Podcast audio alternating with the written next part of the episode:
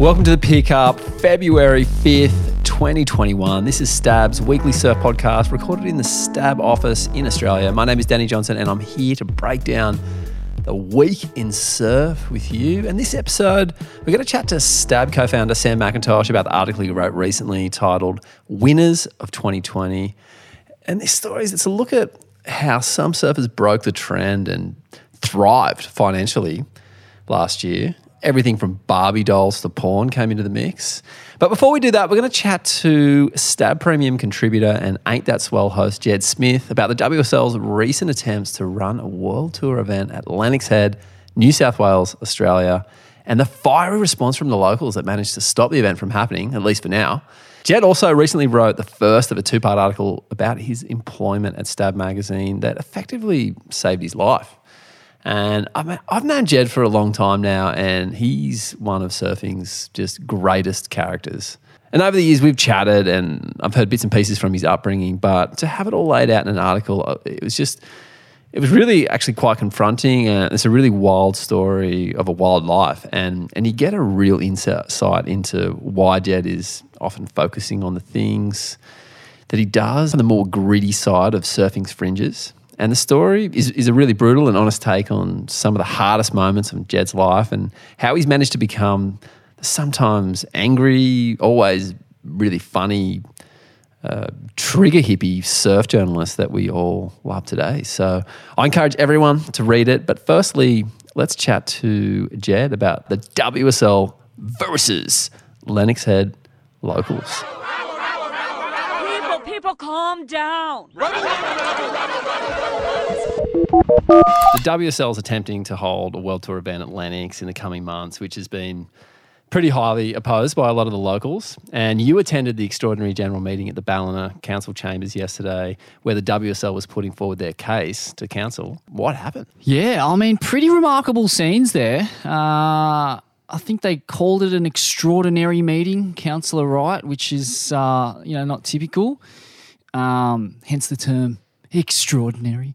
But uh, yeah, no, it was pretty wild down there. Like, um, I think we kind of got there early and got inside the council chambers. I think there was only 22 people allowed in there. So there was a couple of representatives from uh, Lennox Ballina board riders, Lee board riders, and um, a handful of concerned concerned uh, Lennox locals. Kind of tended to be a bit more on the older side. I thought the the big dogs, the big dogs from the community, were all inside, um, and I guess you had Lee Bar. The Lee Bar president Ben Beasley was sitting in the front row, and uh, you know, and Lee Bar is Lennox Ballina, right? Yeah, and um, Lee Bar was they were fully behind um, the WSL having a World Tour contest there, or at least all of the committee members were. Um, and then uh, a significant portion of the community was against it. But you didn't, re- re- you don't really know what the numbers are, what the percentage is. Mm. And one of the points Ben made to me afterwards was that, you know, the people who are for it tend to remain quiet. Um, yeah. And the people who are against it are the noisy ones and they're all fucking noisy, man. Yeah, I wanted to know about the demeanor of the surfers there, whether whether it was it was a peaceful protest or they came bringing some spice. Yeah, there was some serious spice. So they're all out in the foyer outside. Um, the vast majority of people who come to the meeting, and uh, the procession, the proceedings were being live streamed to the foyer. So you had, I don't know how many people were out there, like a couple dozen at least.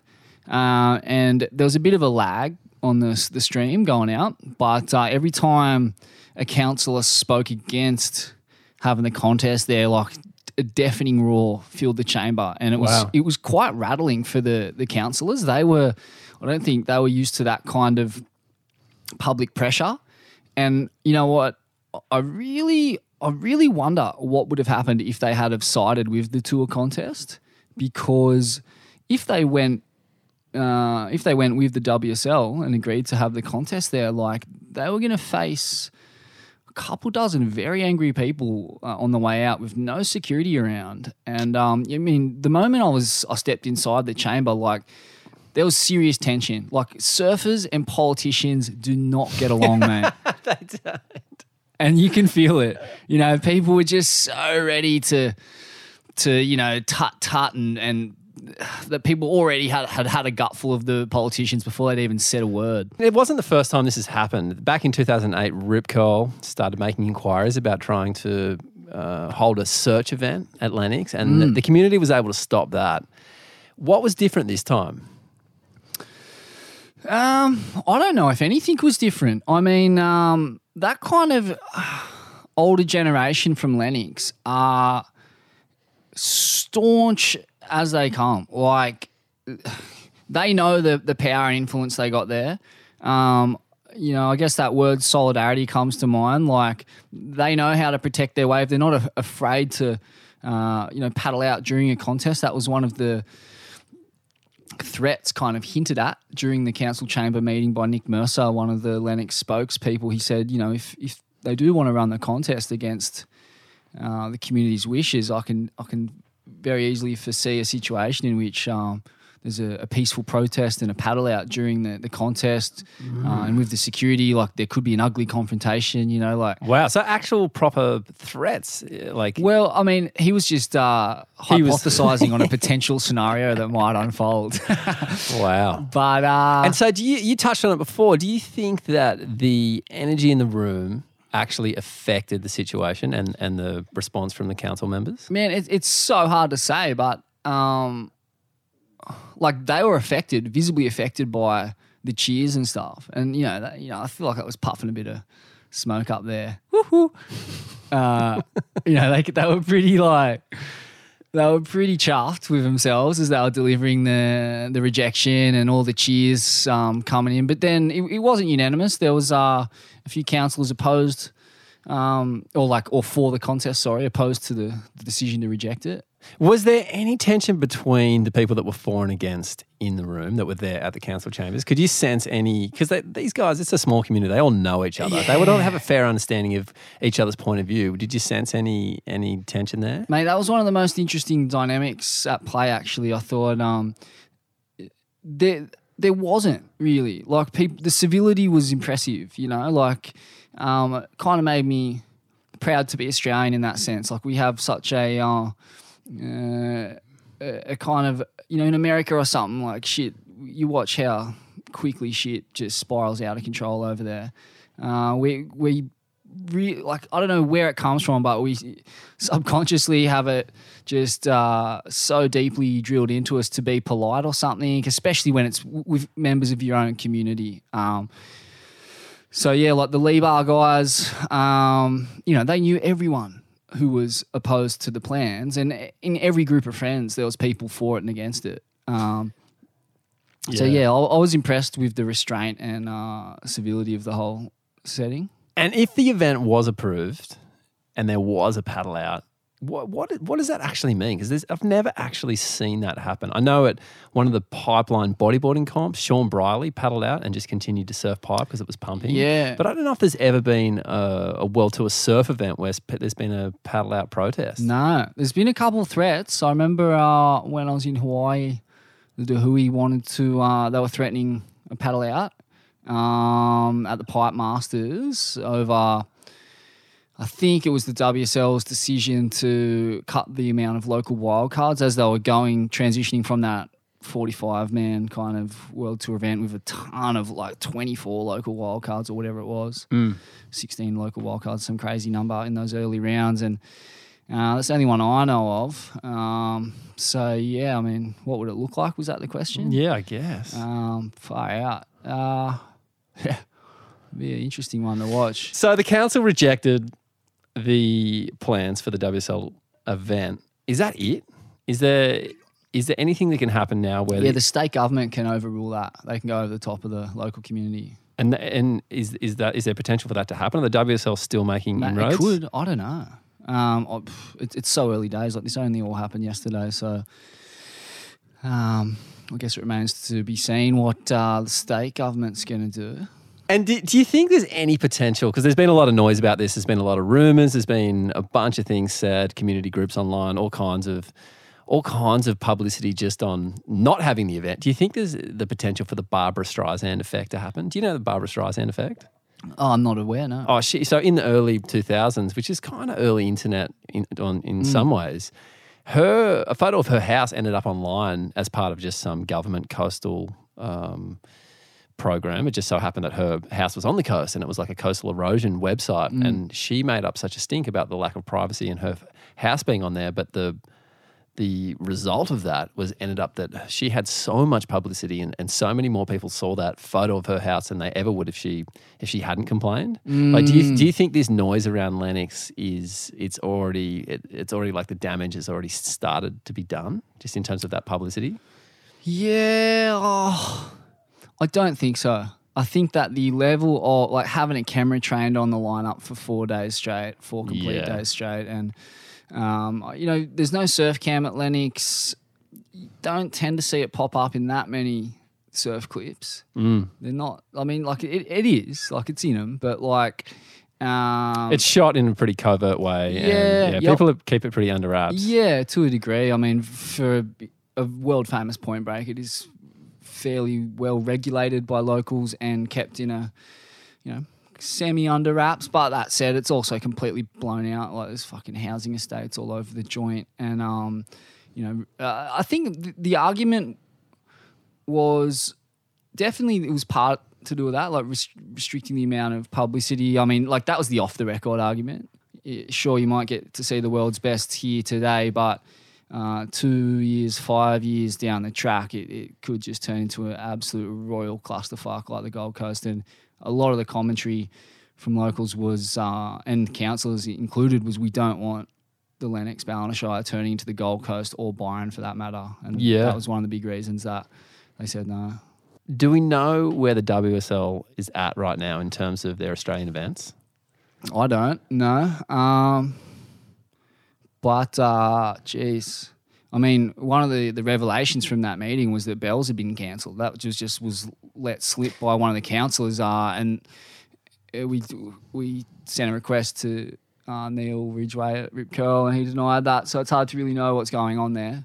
But Right. um, So that was stated in the council yeah, meeting, but it, it, it, it hasn't been officially released by Rip Curl or the WSL. Yeah, because the Lennox contest, I think was heard from uh, meant to be held from the first of April till the eleventh, which roughly coincided with the Bells event. So it was a bit confusing. Like, why would the WSL be looking for um, to run a contest in that period when Bells was already slated for that? And that- yeah.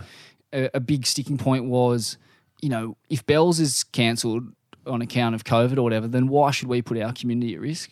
Um, of a That's, a, COVID that's a pretty fair fair point. Yeah, and then it was like, hold on, but uh, like when was Bells cancelled? Like that was news to everyone and like most people in the room, and a couple of people seemed to know that, and everyone else was clueless. So, mate, it's uh, yeah, it's all smoke and mirrors at the moment. Yeah, that's. I guess that's they're, they're all unofficial because Bells could be uh, could still happen somehow. Could be relocated to a, uh, could be on a new date, uh, new date window. But who knows? But Mate, I'll say this though, like. Um, full credit to the WSL for you know they're trying to get World Tour surfing going, and uh, you know I was chatting to Ace Buchan about this in uh, that I think that original story that went on Stab um, about the the secret charter flight to get all the surfers out here, and, and Ace was making the point that like you really need to be flexible and adaptive at this time. Like it is a clusterfuck, pardon the pun, um, of regulations and border closures and stuff.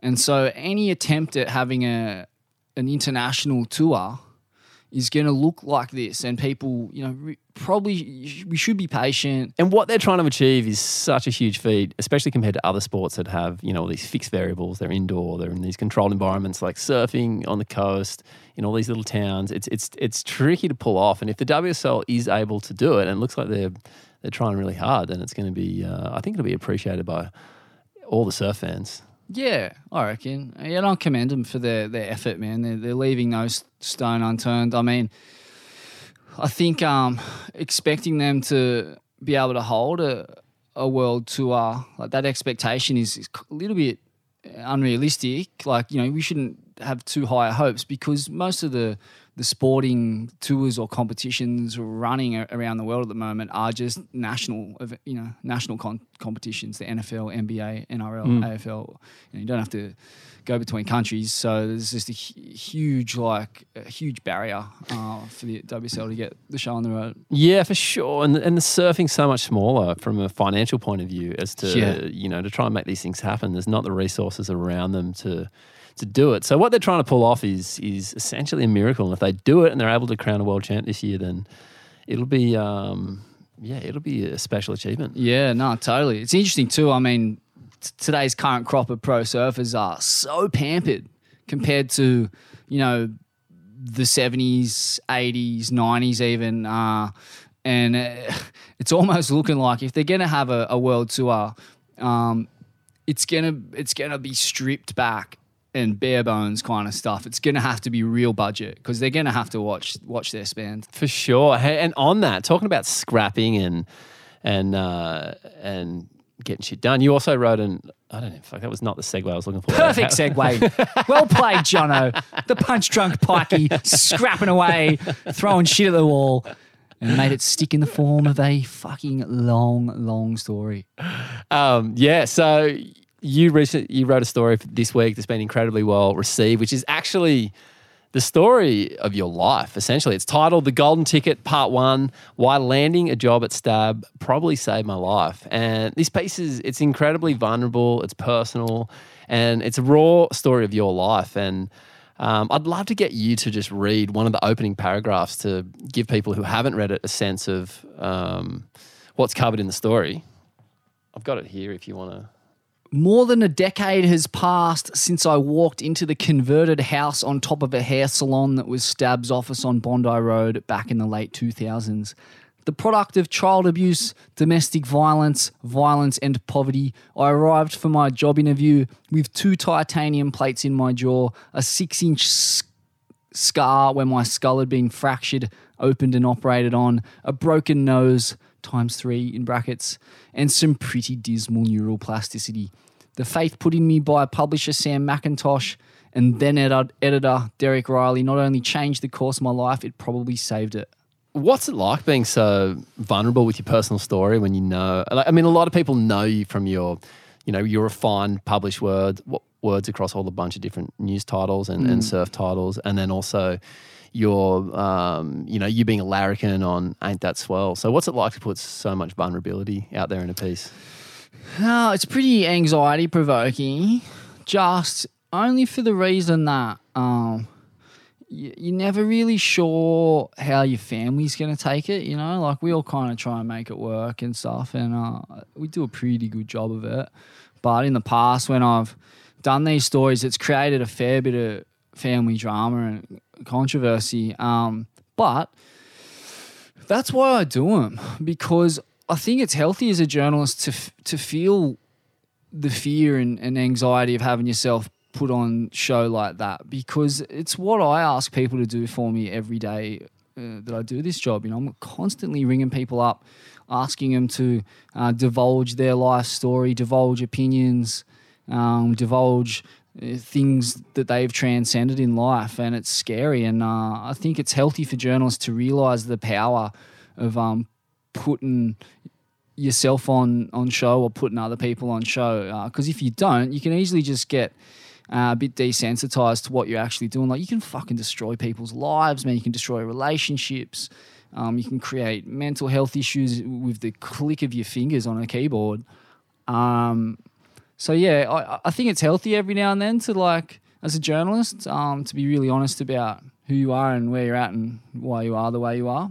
Yeah, it's an incredible story, and I um, I encourage everyone to read it. If you haven't got yourself a Stab Premium subscri- subscription, then uh, I highly recommend you do that as well. Support independent journalism. People like Jed Smith, fucking doing the work, and then uh, yeah, we're all hanging on for part two. Psyched to hear the rest. Yeah. Cheers. Yeah. Cheers. Yeah. Cheers. Cheers. Yeah, yeah, yeah. Yeah, cheers. Next up, we have a chat with Sam McIntosh about a recent article he penned, Winners of 2020. So the article, it's a fascinating deep dive into the members of the surf community that thrived during the shitstorm that was 2020. And Sam is he's always reluctant to get his gob in front of a microphone. And he was especially hard to convince to sit down with me for this chat because I guess just because it was the topic of money, which I get, money can be pretty creepy and it's an uncomfortable topic and no one wants to seem overly preoccupied with it. But I convinced Sam to sit down with me and talk money because I feel like that's just what the people want. I just think whether we admit it or not, we're all a little intrigued as to who has the Skrilla. And the Google Analytics doesn't lie. That's what it tells us as well. And that's actually the first thing I asked Sam about.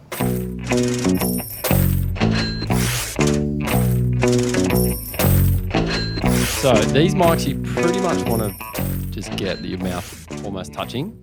Right there. So Stab's been covering the financial success of surfers with a yearly story known as the Rich List, and it's always one of the most popular items on the Stab site. So why is the topic of money and who has it so appealing? I do feel really awkward talking about money, but there's so many stories, at least on Stab, about surfer contracts being cut in half, cut in thirds, the cleaning house of the Hurley team, and they are the most read stories. John John leaving Hurley, I think, was the biggest story of 2020 on our site, or yeah, it was the number one story. And so there is a lot of interest. Money is a bit of an icky thing to talk about, but these are the things that happened, and we covered them. And it's uh, I don't feel entirely comfortable talking about them, but we're really close to a lot of these deals, and we're really close to a lot of these companies and surfers and brands. The internet just un- has unlocked so much information, and whether it's a real estate agent's commission or what a royalty is on a pair of Nike or Air Jordans, or just like there's what a an artist gets paid for Spotify plays, and this is another one of these things. Like the surf industry got really big, and a lot of these brands end up on the stock exchange, and so as a part of that, as part of the compliance, there is this transparency and this open book policy. So you get to see these things, and so since then, it's just been opened up, and I don't know it's just people are interested in it. It's a it's a barometer most people understand, and even though these numbers are a lot larger than most people deal with, I guess they are relatable because it just comes down to money. So I guess that's why it's appealing. When you Google anyone's name, the first prompts, the suggested search items that pop up are always like net worth and girlfriend. So it's like sex and money are just, for whatever reason, just the innate things that humans are interested in, I guess. Yeah, that's true. Actually, It's just it's all anyone cares about, really, what it comes down to it. And if you had to take some like Freudian uh, psychological angle, it's it's that's why we do anything is is uh, for those uh, sex, money, power, or whatever. Actually, that's not what he said. I'm not going to paraphrase Freud. I don't even have no idea what he said. But what I want to know is how much has the rich list this year? It was called the winners of 2020, but essentially it's the same thing. It's it's it's the people who are the the biggest financial earners in surfing. How has it changed over the years? I think the biggest change over the past five years would be the three most influential guys, or the guys who have been, I guess, would be called the most iconic. They've all gone and started their own operations. So, and I think we've spoken about this. Dane, John, and Kelly both starting their own apparel brands. That's been the biggest shift. And then, so Mick, rather than doing his annual creatures deal, becomes a shareholder. Like there's more and more of that, I guess, inspired by the skate industry. So that would be the biggest shift. And the other biggest change would be surfers in, investing in booze brands. And the, the the opportunity for these surfers is there's no real overlap. So if you ride for say FCS and FCN starts making backpacks, and but then you ride for Billabong, there is that overlap there, and there is friction. But like you can ride for an energy drink brand, you can also ride for an alcohol brand, and there's no friction between them. Yeah, and they're such bigger paydays. Like you, when you start dealing with the, the sort of money and sponsorship contracts of an or or even ownership stake of an alcohol company, it just it's just it dwarfs any any surf contract or most surf contracts.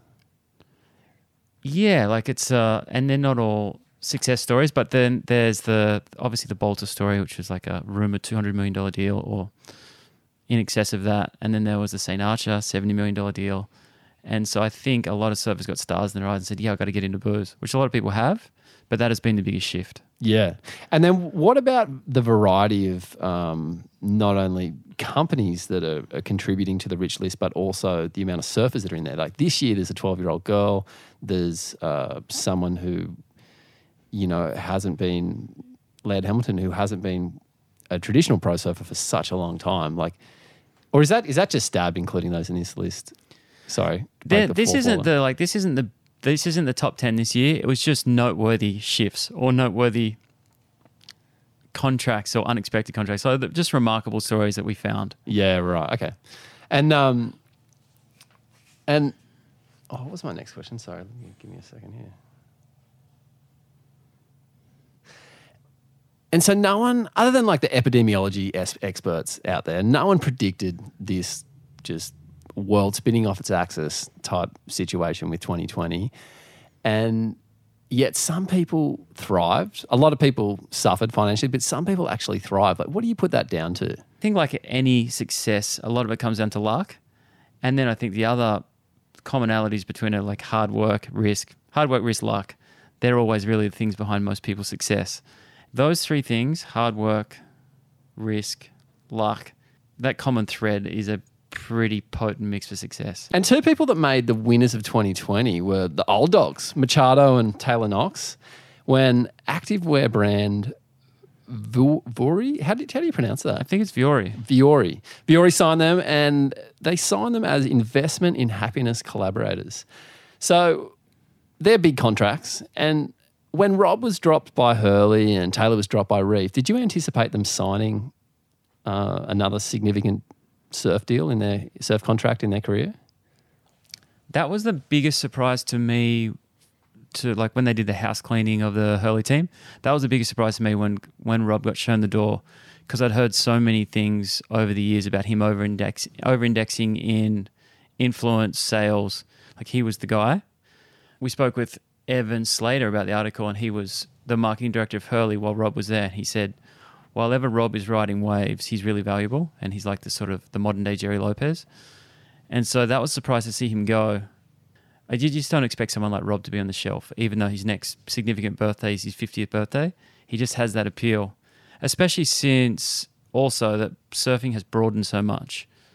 So, like the modern performance shortboard, air reverse, like highly technical surfing is great, but it is less appealing than it has been in the past. And if you look at, say, just anecdotally at least, we do the stab in the dark, we do the electric acid surfboard test. We put those boards in surf stores with a Waco, and you can rent those boards. And the electric acid boards rent sort of five to one to the stab in the dark boards. And so Rob fits that space, and that's he's probably at the peak of his powers now because he's just so good at riding those boards. Yeah, it is interesting that that growth in in surf because it hasn't necessarily been the core. I know I traveled through Central America and I was in this one town about ten years ago in Nicaragua, and I came. I was back there a couple of years ago, so it was an eight year gap. And the difference was it was Americans and Australians surfing these spots, and when I came back, it was still Americans and Australians and a few French people surfing these spots. But the spots next to it that were slightly protected from the swell were just suddenly went from unsurfed to so crowded, people on longboards and everything, uh, you know, all the way down to fishers, and it was people from all over the world. Yeah, I feel like the really core conservative guy now has opened his eyes a little bit to to surfcraft as well. Like you just see well on our channels, Torren Martin, guys like that, the the appeal of those guys. Even the Jai Glindeman, comparing him to a normal kid. Like we made that film with him last year, little microdose. Doesn't do a Mm. single air reverse. Yeah, you know what's funny is Greg Webber said in a Stab magazine interview, probably fifteen years ago. How long that been going for? Was it 2004. Yeah, so it might have been it might have been at least over ten years ago, and he said the most functional board that for any surfer is the mini mal, but it's also the most unsexy. And that he he he stated that most surfers should be riding mini mals to have the most fun because they've got that volume, but they're also refined enough to do a turn. And I feel like the mid length era we're in now is just a rebrand of a mini mal. It's suddenly a, a, a mid length is now you know, they're different surfboards, but they're effectively the same thing in terms of length and the amount of foam. And it's like the the the the mini mals had a rebrand, and suddenly it's, it's socially acceptable to surf on them, and uh, and they're going bananas. Yeah, and he's always been ahead of his time. I I truly believe he was the first person to do the surfboard model. Remember he started with the Afterburner. Mm. I don't think prior to that there'd ever been like a surfboard model, not one with at least commercial success. So yeah, that is the standard now, isn't it? But before that, it was customs, and uh, it was almost all customs, wasn't it? Yeah. Yeah, Greg Webber, the visionary. Another person to make the rich list or the winners of 2020 this year was 12 year old surfer, skater, and Ladybird star, Sky Brown. So she made the list this year by signing a deal with Barbie to create her own bespoke doll. And she's also got her own book, Sky's the Limit. And then she's on top of that, she's got sponsorship deals with some of the biggest brands in action sports. Can you talk me through? And she's got her own song. She's got. A, oh, that's right. She, you showed me that the other day. She's song. got a song on YouTube. They knew I'm fast on my feet. Gravity got nothing on me. Take a look, got my lip gloss on. Ride or die, I've gotta be strong. Gotta be fast, gotta be. Can you talk me through her potential, her marketing potential, and why she she's she's had the success she has? I think she's just like that supernova talent. Like she has multidiscipline skills, surfing, skating, and then it's almost unrecognizable for like an older generation to think that that's actually a possibility. Like the youngest in the Olympics since 1930 or something. Like the stats against her name, you just can't actually believe they're real. And so I think the opportunities, like she's based in North America, where that those that's where all the opportunity is, and she has great management. So there's just like, yep, take that, take that opportunity, take that one, take that one. The f- the really interesting thing I think is the fact that Nike owned Hurley. So Nike are in surfing, they had Hurley, and so they got out of surfing in both of those things. They sold Hurley, and now she has the ability to ride for Nike and Billabong. So, so, ah. so she rides for Nike for her athletic wear, and then Billabong bikinis and Billabong wetsuits. When you you sp- would have interacted with Sky really early at the first stab high when she was a ladybird there and she made the final against Sierra Kerr, who just beat her in the surf off. What was your? Did you notice this enigmatic star? Um, you know, did you were you able to predict the the success that she was about to have?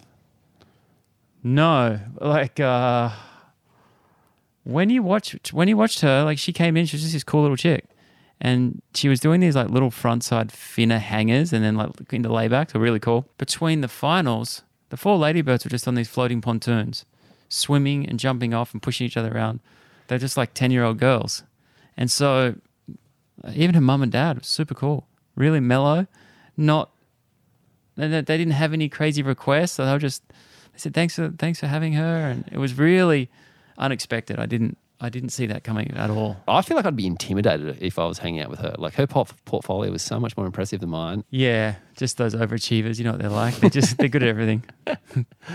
and then unexpected, at least to me, person on the list was Ryan Miller, and he made the list not because of his photography he made it because what he's done with his photography money, which is invested in stocks and in particular Tesla. He's had a huge win there. Yep. How did how does a surf photog become such a stock exchange guru? Yeah, this is the interesting part because he's on this thread. He's kind of like the the shaman of this little thread, this text thread. This I think it's called "Losers Take Profits," and it's like uh, Kelly, John, Nathan Florence, Eric Knudsen, Shane Dorian. Like there's a bunch of these guys, and they're just on this thread all day. And then so he was the best performer of 2020, and then they're shaping up again for 2021. So he made 756%. So if you look at like what an average investment fund might do, they do 12%. Pretty good result. Like yeah, that's good. I think 10% is considered average, right? Yeah. Or even better than average. I think seven might be average. And he did, how did he, what was it 756, did you say? 756%, yeah. Whew. So he's been on four stocks that have done 10 baggers, like they've gone up a thousand percent. And yeah, he's just an interesting cat, studies hard, takes risks, and he's on this thread with these guys. And then once you look into it and you start talking to him about it, they're all these really savvy investors. And then he sends you a link, and here's Shane Dorian on a podcast talking about his investing. Really? Yeah. Welcome back, everybody, to the Steady Trade podcast. Tim Bohen and I today have a really cool guest. Uh, Shane Dorian is somebody that I am a secret fan of. I'm like a intermediate term position trader. Okay. So um, I buy technical setups of companies that I really want to own. And then Shane Dorian talks about, hey, I didn't actually get it when I first started. Uh, I got sponsored by this energy drink company called Monster. And then when you look into it, because he's like, I regret not investing in it. I just took my check. And when you look into it, the best performing stock on the New York Stock Exchange of the past 20 years, number one, above Tesla, Amazon, Apple, is Monster Energy. Is it? Yeah. And so he talks about that, and then uh, it's really interesting, but they're really into it. Wow. Yeah. Yeah. That was so unexpected. Yeah. And do you, did you get a sense of who else in this text thread? Um, do they do they share tips and are they are they all sharing in that success? I think the person who got second maybe was 200% up. Right. And then he went super hard on Tesla, and everyone knows all about the year that Tesla had. Yeah. Last year was his worst year for photography because he travels the world tour, travels the world tour, shoots everyone, sells those images back to the brands. The tour off, he was just at home, but it was his best year ever. Man, that's amazing. And have you seen, he's got the trophy and everything. Have you seen that? Yeah, yeah, I've seen Yeah. it. Yeah, there's a photo in the story of him holding his trophy, and there's also photos from his Instagram of him wearing his Tesla shorts uh, around the world. We're pretty proud. Yeah. Uh, have you heard much about Kelly's attention to investment? I think he's. I know he's in that text thread, but I think beyond that, he's he's someone who's really, really uh, focused on in that world. I think him and the 2020 and that little team, tw- in 2021 will be way more dominant. I don't think he realized it was a competition until Oh, no. Ryan got the trophy.